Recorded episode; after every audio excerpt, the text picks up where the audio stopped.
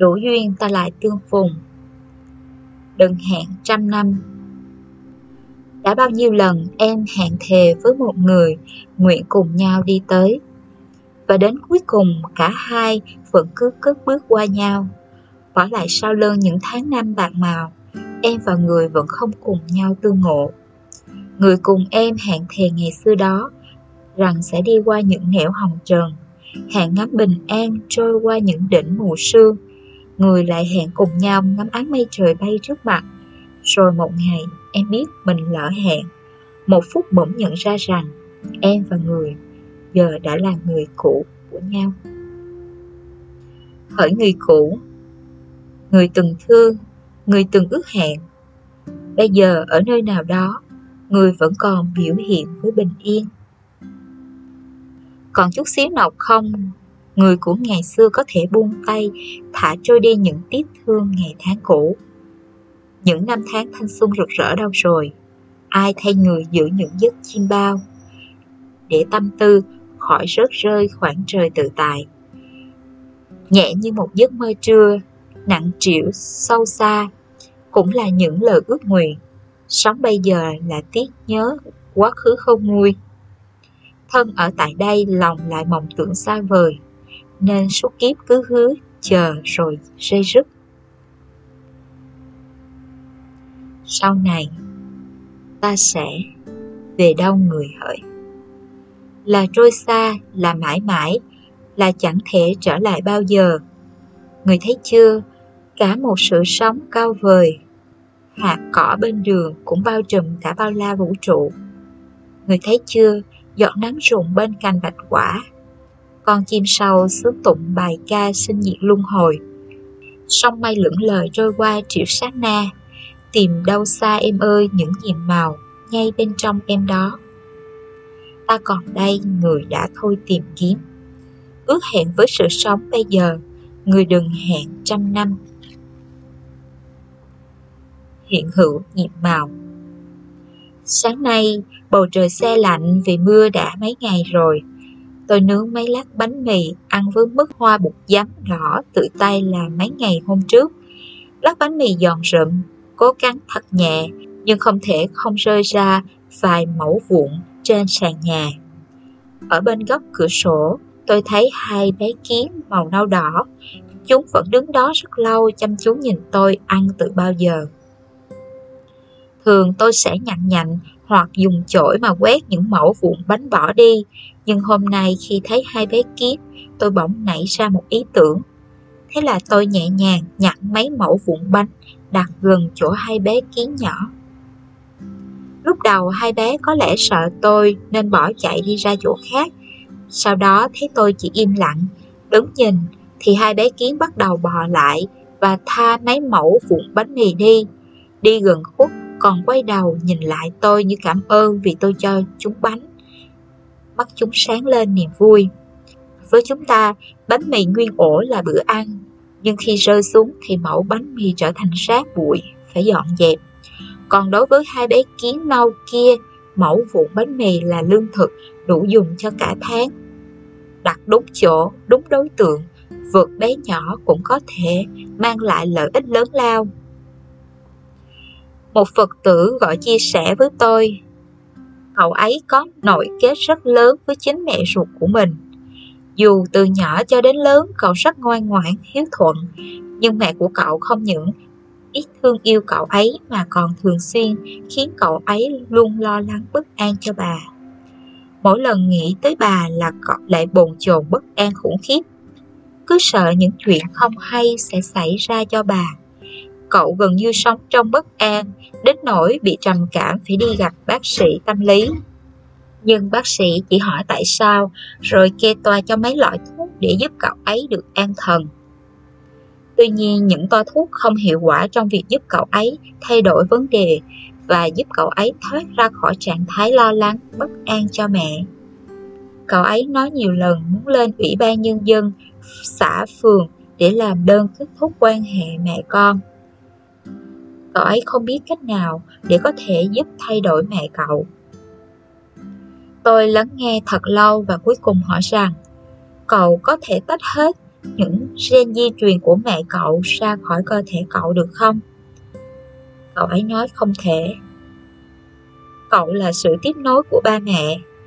Ba mẹ như thế nào cũng là ba mẹ mình. Trong thân tâm, chúng ta đều có ba mẹ hiện hữu. Thay vì muốn thay đổi mẹ cậu, sao cậu không học cách thay đổi bản thân mình? Thực ra trong chuyện này, người cần được giúp trước tiên là cậu chứ không phải mẹ cậu. Cậu cần học cách chấp nhận mẹ, học cách thương yêu chăm sóc bản thân rồi mới có thể yêu thương người khác. Khi cậu có sự bình an, trầm tĩnh trong tâm thì nguồn năng lượng này sẽ tự động tác động, mang đến sự chuyển hóa trong tâm thức của ba mẹ cậu. Giờ cậu hãy quy y tam bảo, thực tập theo giáo lý Thế Tôn. Khi cậu có sự an lạc hạnh phúc rồi tự nhiên, ba mẹ cậu sẽ có an lạc và hạnh phúc. Khi ấy, cậu sẽ biết cách giúp ba mẹ mình một cách hiệu quả nhất.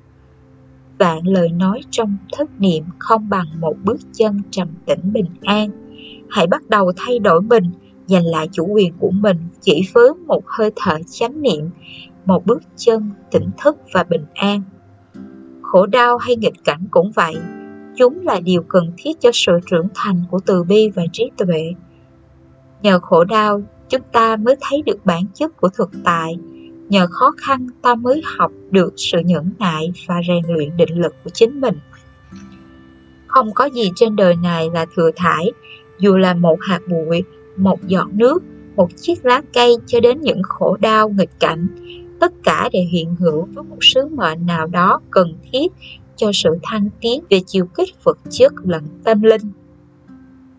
Sự hiện diện của một hạt bụi cũng quan trọng cần thiết như sự tồn tại của cả trái đất. Nếu không có hạt bụi thì trái đất cũng không còn là trái đất. Không có người thì cũng chẳng có ta, không có cái này thì cũng không có cái khác. Muôn sự nương nhau, biểu hiện trong mối liên kết trùng điệp không dừng. Đảnh lễ chân dung Đức Phật Thế Tôn cũng xin cúi đào đảnh lễ sự hiện hữu diện màu của một hạt bụi. Nam Mô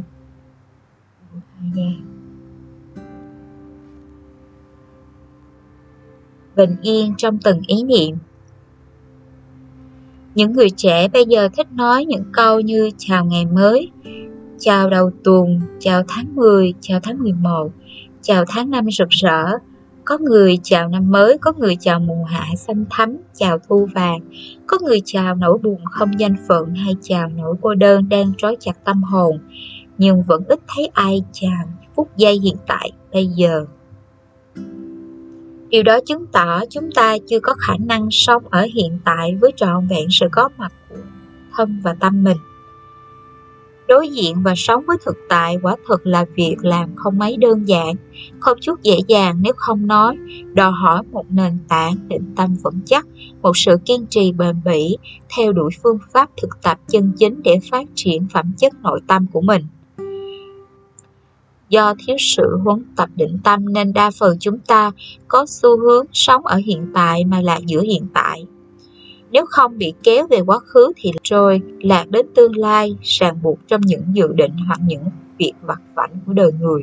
Không gì khác ngoài tiền tài, sắc dục, danh vọng, ăn uống, ngủ nghỉ, giải trí, mua vui. Trong triệu triệu tư tưởng sinh khởi mỗi ngày có bao nhiêu tư tưởng là bất thiện, bao nhiêu tư tưởng không cần thiết và tư tưởng thiện chiếm số lượng ít ỏi bao nhiêu những tư tưởng sinh khởi trong tâm, dù do mình chủ động hay không chủ động tác ý, thì vẫn mang một dấu ấn riêng đậm nét của mỗi người. Mỗi tư tưởng lại mang một dạng thức năng lượng tương đồng với một cảnh giới phù hợp tần số mà nó biểu hiện. Một tư tưởng tình thương cao thượng bao dung chắc chắn sẽ khiến bệ phóng và điểm tiếp nhận nguồn năng lượng đạt một trạng thái quân bình, an lạc và hạnh phúc. Trái lại tư tưởng sân giận, tham lam, ích kỷ và ác tâm sẽ kiến tạo một luồng từ trường nóng bức ngột ngạt và nặng nề, bao quanh người phát ra và người tiếp nhận những tư tưởng đó. Người thương Đừng than trách số phận, sao đặt lên vai ta quá nhiều khổ đau, khó khăn và chướng ngại. Suy cho cùng, khổ đau, khó khăn, nghịch cảnh cũng như mũi tên do chính chúng ta bắn ra, du hành một vòng rồi lại quay ngược trở lại bắn trúng vào chính bản thân mình. Nếu thứ mình phát ra không phải là mũi tên mà là một bông hoa, thì cái quay trở lại nhất định là đó hoa, chứ không thể là cung tên hay giáo mát. Bình yên không thể cầu xin ban cho hay kiếm tìm ở một góc nào đó. Bình yên bắt đầu trong từng tâm niệm nhỏ nhoi của mỗi con người. Kho tàng tuệ giác của Đức Phật đồ sộ to lớn. Nếu như không có đủ thời giờ để học và hành thì chỉ cần ghi nhớ một điều duy nhất. Giữ tâm ý trong sạch. Khi tâm ý trong sạch, ý niệm bình yên, lời nói và việc làm tự nhiên đoan chính.